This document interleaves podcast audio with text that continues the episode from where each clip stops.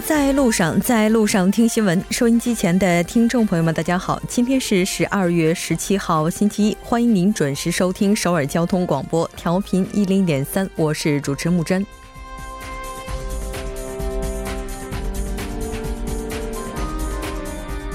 今天上午，文总统首次主持召开了经济长官会议。面对2018年不景气的经济数据，对2019年政府有着怎样的预期，又将有怎样的举措引人关注？目前来看，增长预期设在了百分之二点六到百分之二点七。当然，也有声音提出表示，这一数据可能过于乐观。从亲劳动者政策向亲企业稍微倾斜的变化不可谓不小，但仍有不少专家呢认为，跟调节速度相比，更为重要的依然是调整方向。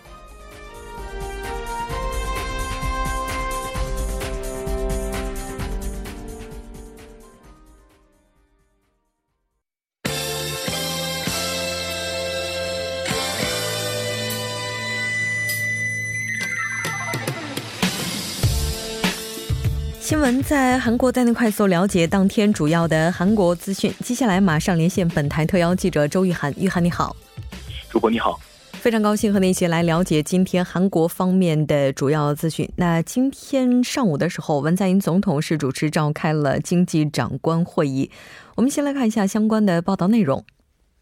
好的，韩国总统文在寅呢，今天上午呢，在总统府青瓦台主持召开扩大经济长官会议，同与会者呢是讨论包括最低工资问题在内的明年度的经济政策方向。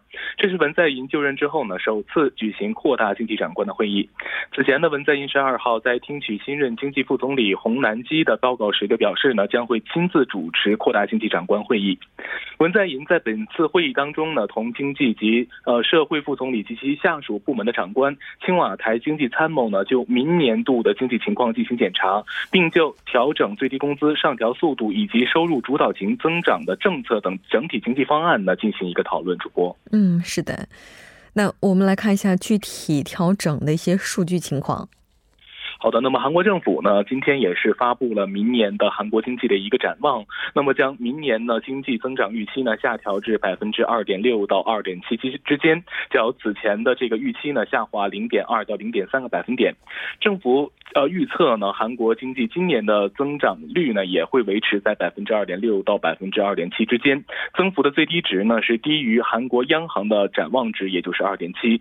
那么如果真的按照政府预测的这样的，那么韩国今年年的经济增幅呢，将会连续两年维持在百分之二到百分之三的这样一个区间。主播，嗯，是的。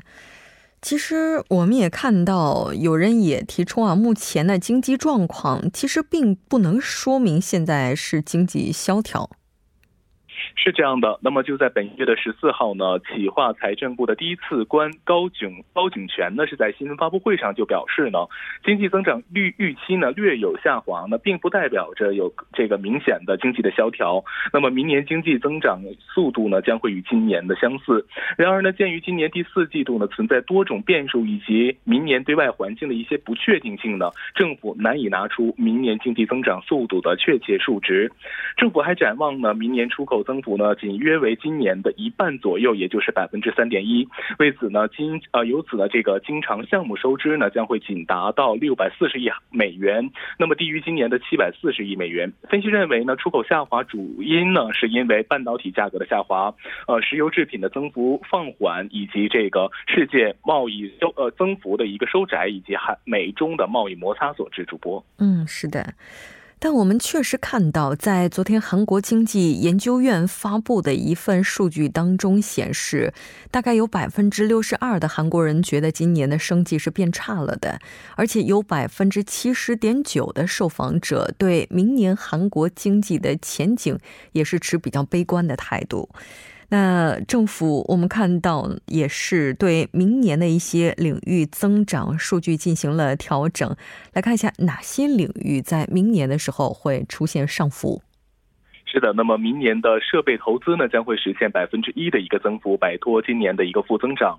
这主要得益于呢那个制造业开工率的提升，政府搞活投资政策呢对促进。投资产生积极的影响。建设投资增长预期呢为百负的百分之二，那么民间消费增长预期呢为百分之二点七。明年新增就业人口呢是在十五万人左右，较今年的预期增加五万人，但不到去年增幅的一半。那么就业率和失业率呢分别为百分之六十六点八和百分之三点八。消费者物价涨幅呢为百分之一点六。主播，嗯，是的，没错。那应该说到明年也是会有一系列政策方面的调整，包括进一步扩大投资等等。那也是希望能够实现经济的进一步发展，我们也可以期待一下。再来关注一下下一条消息，今天南北铁路联合调查是结束了，我们来看一下相关的报道内容。好的，韩国统一部发言人白泰玄呢，今天在例行记者会上就表示呢，南北对京义线和东海线铁路路段进行的联合考察呢，今天全部结束。参加东海线联合考察的韩方代表团共二十八人呢，当天上午呢是呃十一点三十分左右呢，越过军事分界线返回。韩方考察人员呢是在本月八号访北后呢，利用列车移动八百公里，与北韩人员呢一道对东海线北韩路段的进行考察。韩方考察人员呢在豆满江。站乘坐列车返回江原道元山后呢，再乘坐大巴返韩。用于考察的韩方列车呢，由于东海线路段末对接呢，将另外绕道经由平壤至呃罗津铁路。那么将返回平平壤之后呢，利用京义线呢在南下。呃，白泰玄表示呢，韩方列车呢是将于明天上午的十点。中左右呢是越界南下，这是韩方的列车呢在南北分裂之后呢首次行驶于金刚山至斗满江的一个路段。主播，嗯，是的，其实这次联合的铁路调查工作也是从上个月开始就已经部分启动了。是的，南北的跨境铁路联合考察呢，上个月的三十号启动。首批考察团呢是在上个月的三十号到本月五号呢，对京义线路段呢进行考察。第二批的考察团呢，对东海线路段呢进行一个考察。第二批的考察团八号访北呢，与首批考察团中的留在北韩的人员进行会合。本次联合考察过程当中呢，北韩列车在当地路段行驶距离呢达到两千六百公里。南北韩呢在板门店宣言当中呢，就铁路与公路对接和升级改。造项目呢达成一致，本次联合考察呢是落实该协议的第一步。完成联合考察之后呢，南北呢将会在二十六号，也就是在这个开城板门店站呢举行铁路公路的一个对接及现代化项目的开工仪式，并与美国等国家经协商，争取开工仪式呢免受国际制裁。主播。是的，那这次联合考察主要是采用肉眼观察以及利用便携式的器材进行测试这两种方式来进行。那我们看到，在后续正式开工之前，还是需要进一步的深入详细的进行考察。那这个可能要从明年开始的时候才能够继续进行磋商。这条了解到这儿，那接下来我们再来关注一下，在今年十月份的时候发生在京畿道高阳储油站的爆炸事件，目前应该说是已经对案件进行了相关的最终收尾。来看一下报道。是的，那么据京畿北部地方警察厅广域调查队和高阳警察署十七号的消息呢，孔明灯与草坪着火呢，是导致今年十月七号京畿道高阳市一储油站发生爆炸，并导致重大经济损失的一个主因。警方呢是将来自斯里兰卡的 A 某呢是以涉嫌重大失火为由呢提起不拘留的立案，并将起诉意见呢移交至了警方检方。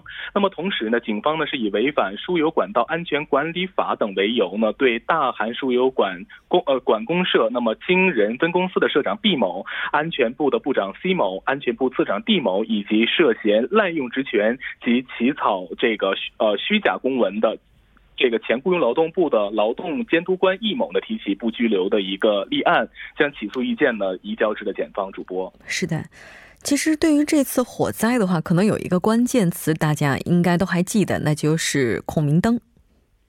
是这样的，那么就在今年的十月七号呢，一名在韩国务工的斯里兰卡男性呢，在距离呃储油站呃三百米的一处工地呢燃放孔明灯，那么孔明灯呢随风飘到储油站上方后呢落在地面，导致这个储油站发生了爆炸。检方呢通过集结多方面的这样一个调查资料的一个总结呢，最后认为呢 A 某在燃放的孔明灯落到储油站附近除草后的干草上，最终呢是导致爆炸的发生。主播，嗯，是的，没错。那当然，我们看到在后续的话，应该说灭火工作也是出现了一些停滞呢。当然，也是导致了事态的扩大。那这应该也是需要各方反思的。非常感谢玉涵，我们下期再见。再见。接下来关注一下这一时段的路况、交通以及天气信息。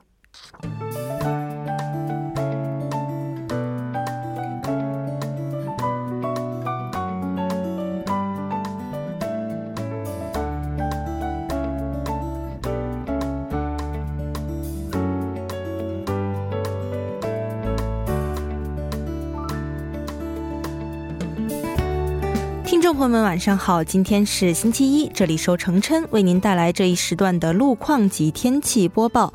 现在是晚间六点十二分。我们先来关注一则交通临时管制的通告，在奥林匹克大路千户大桥至江东大桥方向。沿四洞沿四交叉口附近汉江公园交叉口这一路段正在进行路面维修的施工作业，受施工影响，单方向的四个车道中的一个车道正在进行部分的交通管制。那具体的管制时间是十二月十二号到十二月二十号为止，每天的晚九点至次日的晨五点。好的，接下来关注一下目前时段首尔市区的实时路况。第一条消息来自中央路新亭十字路口至木洞十号园区方向。之前呢，在该路段下行车道上进行的道路施工作业已经结束，路面恢复正常通行。但相反方向，目前呢，由于晚高峰行驶车辆不断增多的影响，与交通拥堵严重，还望途经的车主们保持安全车距，小心驾驶。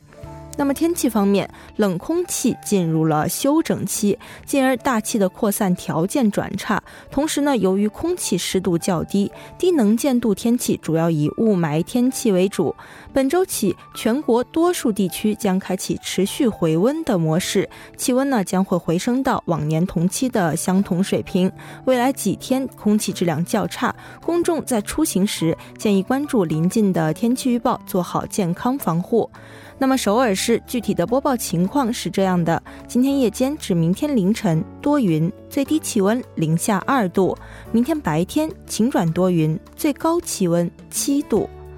好的，以上就是这一时段的天气与路况信息，我们稍后再见。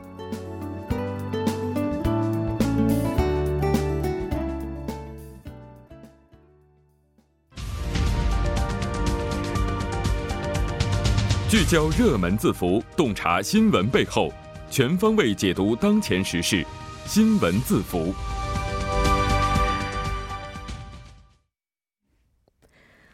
好的，欢迎回来，聚焦热门字符，解读新闻背后。接下来马上请出栏目嘉宾音乐，音乐你好，你好，主播，大家晚上好。非常高兴和您一起来了解今天的新闻字符。那今天这个字符其实是发生在昨天的一起事故。哎，是，那也是刚刚主播提到了是昨天的一起事故嘛，而且还是在这个学校发生的。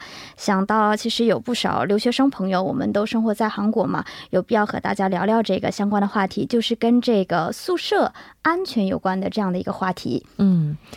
咱们先来看一下这个事情到底是怎么样的。哎，是我相信这些，不管是在韩国也好，包括在中国也好，只要是有过这个校园生活的人，应该都是有这个住宿的这样的一个经历。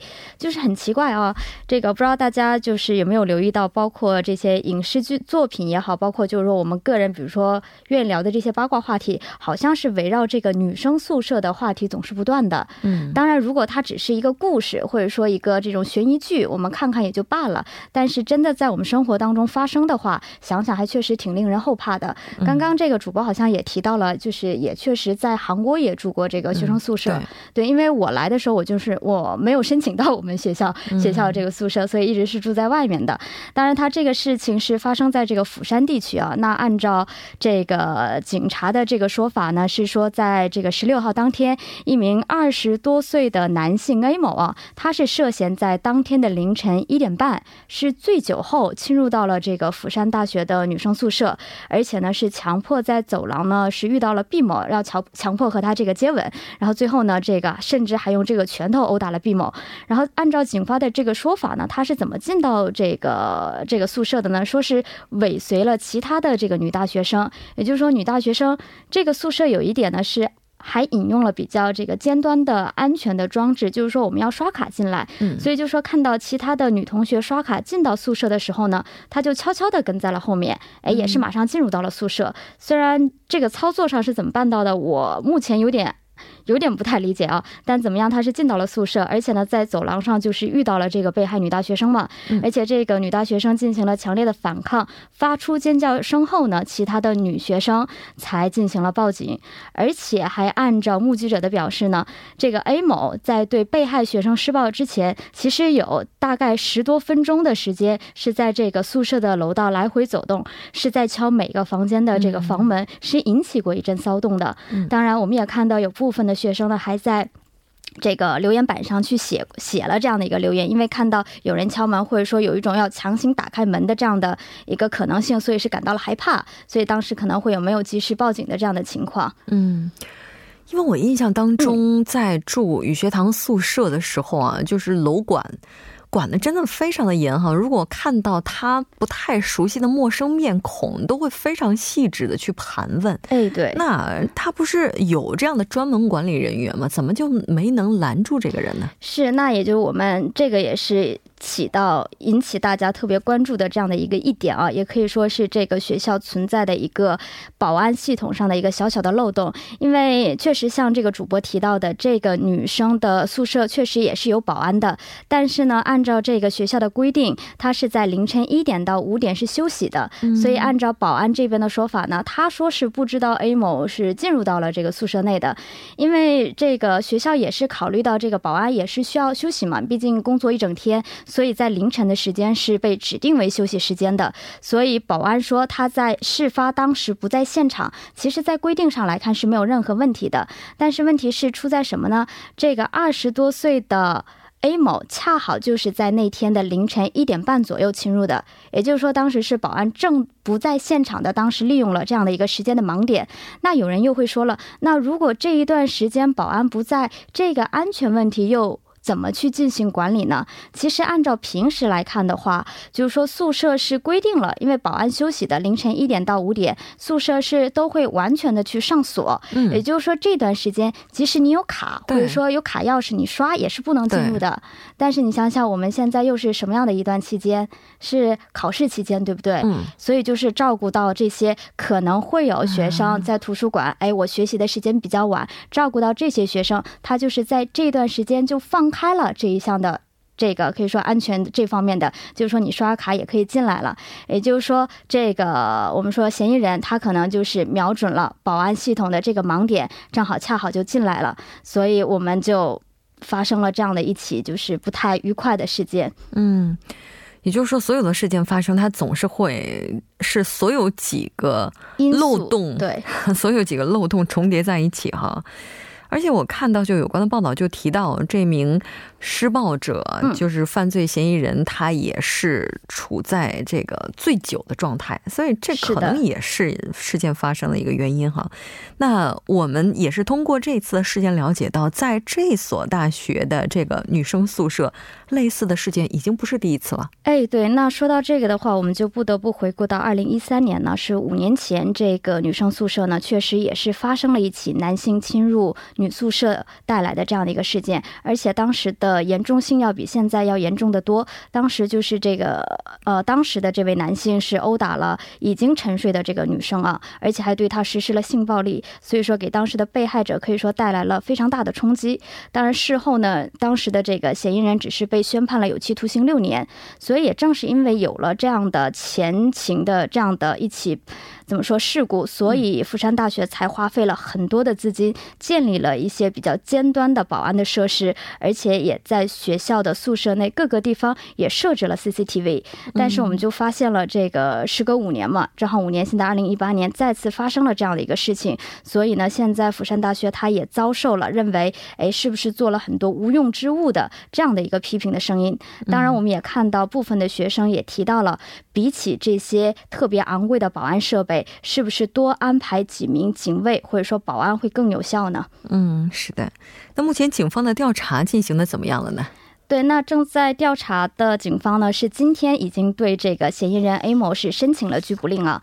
那他可能就会按照性暴力犯罪处罚特例法中的第八条，也就是说强奸等伤害致死的这样的嫌疑去起诉。也就刚刚我也提到了，他是要对这个这个被害人进行什么猥亵呀，可能会有实施性暴力的这样的一个倾向。当然，目前 A 某的主张就像刚刚主播提到的，他坚称自己喝醉了酒，当时的情况什么都想不起来。嗯，是的。那这学校大学里的负责人他们怎么说呢？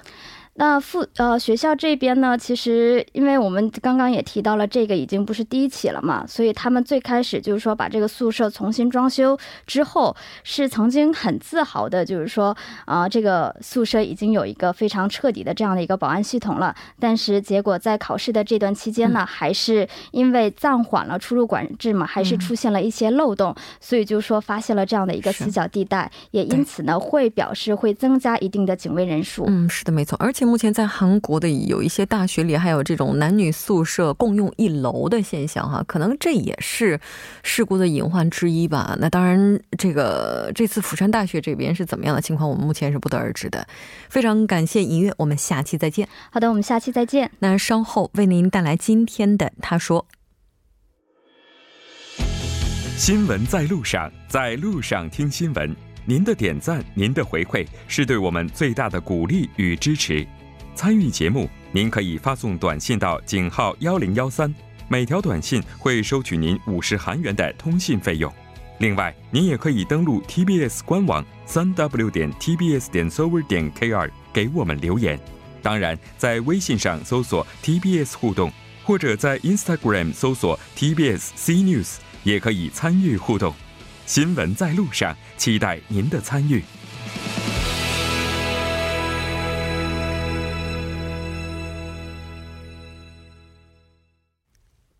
好的，欢迎回来听他说评舆论内外。接下来马上连线特邀嘉宾，来自首尔迪吉特尔大学的郑明书教授。郑教授，你好。主持人你好，听众朋友大家好，我是首尔迪吉特尔大学中国学系郑明书。很高兴和你一起来了解今天的他说。我们先来看一下今天的语录是什么。 하다. 최저임금 인상, 노동시간 단축과 같은 새로운 경제정책은 경제사회의 수용성과 이해관계자 입장을 조화롭게 고려해 국민의 공감 속에서 추진하는 것이 무엇보다 중요하다. 필요한 경우 보완 조치도 함께 강구해야 할 것이다. 中文是上调最低工资，减少劳动时间等新的经济政策，要考虑到经济社会的接受能力和利害关系人的立场。并得到国民的共鸣后推进，这才是重要的。有必要时也要设法寻找补充呃措施。那么这番话呢，是文在寅总统今天在青瓦台召开的扩大经济展观会议中发表的内容。嗯。 在这次会议当中，那我们也看到政府就接下来的改革方向，包括之前所提出来的一些政策实施速度等等，都进行了调整。那因为了解到有一些地区的企业甚至出现了年销售额下降百分之二十的情况。是的，根据韩国经济的日经济日报的这个内容报道内容呢，从呃中庆地区的某机械公司原本是公司职员共有九十名。呃，是的，九十名的小呃中小企业，但是因为经济不景气，销售额每年下降百分之二十以上，公司今年就裁员了十名员工，预计明年呢还会裁员二十名职员，主要是因为人工费一直在上涨，公司判断呢不能再撑下去了，于是决定裁员。呃，公司原本判断减少这个固定成本的话，情况会好一些，但是因为经经济不景气，很难创出利润的情况持续下去，再加上最低工资在两年的时间里已经上涨。了将近百分之二十九，在这种情况下，公司呢只好选择了呃决定了裁员。嗯，是的。其实对于企业来讲，除了裁员之外，我们看到也是去采取其他的一些措施来减少政策变化给自己带来的损失。是的，没错。最低工呃工资呢，明年会再次上涨。很多中小企业呢，在做明年的运营计划的同时呢，呃，考虑到裁员。那么目前利润很低，要是最低薪资上涨百分之十点九的话，这可能会是成为这个可以区分顺差呃与逆差，也就是盈余或是亏损亏损的变数了。呃劳再加上劳动时间减少，也使得中小企业感到压力。根据调查结果显示呢，二零一九年要是做紧做经营的话，首先要做出呃这个降低成本的公司有全体的百分之三十四点八，决定裁员的有百分之二十二点三。那么除此之外呢，公司也会做到这个减少投资或是这个结构调整。减少生产规模，或者是出售呃公司的资产等措施。嗯，是的，没错。其实我们看到，就是应该说哈，最近以来关于就业相关的报道也是非常多的。那应该说，大家目前关注的焦点之一，也是在接下来政府能够创造多少的就业。而据目前企业方面的反馈来看，也就意味着明年的话会进一步的去裁员。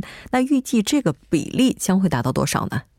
嗯，这个根据韩国经经营者总协会发表的二零一九年最高经营者经营展望调查结果显示呢，越是规模小的中小企业在明年的经营经济计划中选择紧缩经营的情况发生。那么三百名以上的企业中有百分之三十四点九回答说明年要实施紧缩经营，很多中小企业决定裁员，回答裁员的也占全体的百分之二十二点三。那么，除了中小企业以外，其实电子、造船、轮胎、太阳能等领域的大企业也开始了裁员。很多公司开始接受希望退职的申请。那么，银行、保险、信用卡等金融业呢，也也会起这个裁员的风波。那么，有关人士担心说，经济品质会走长期化。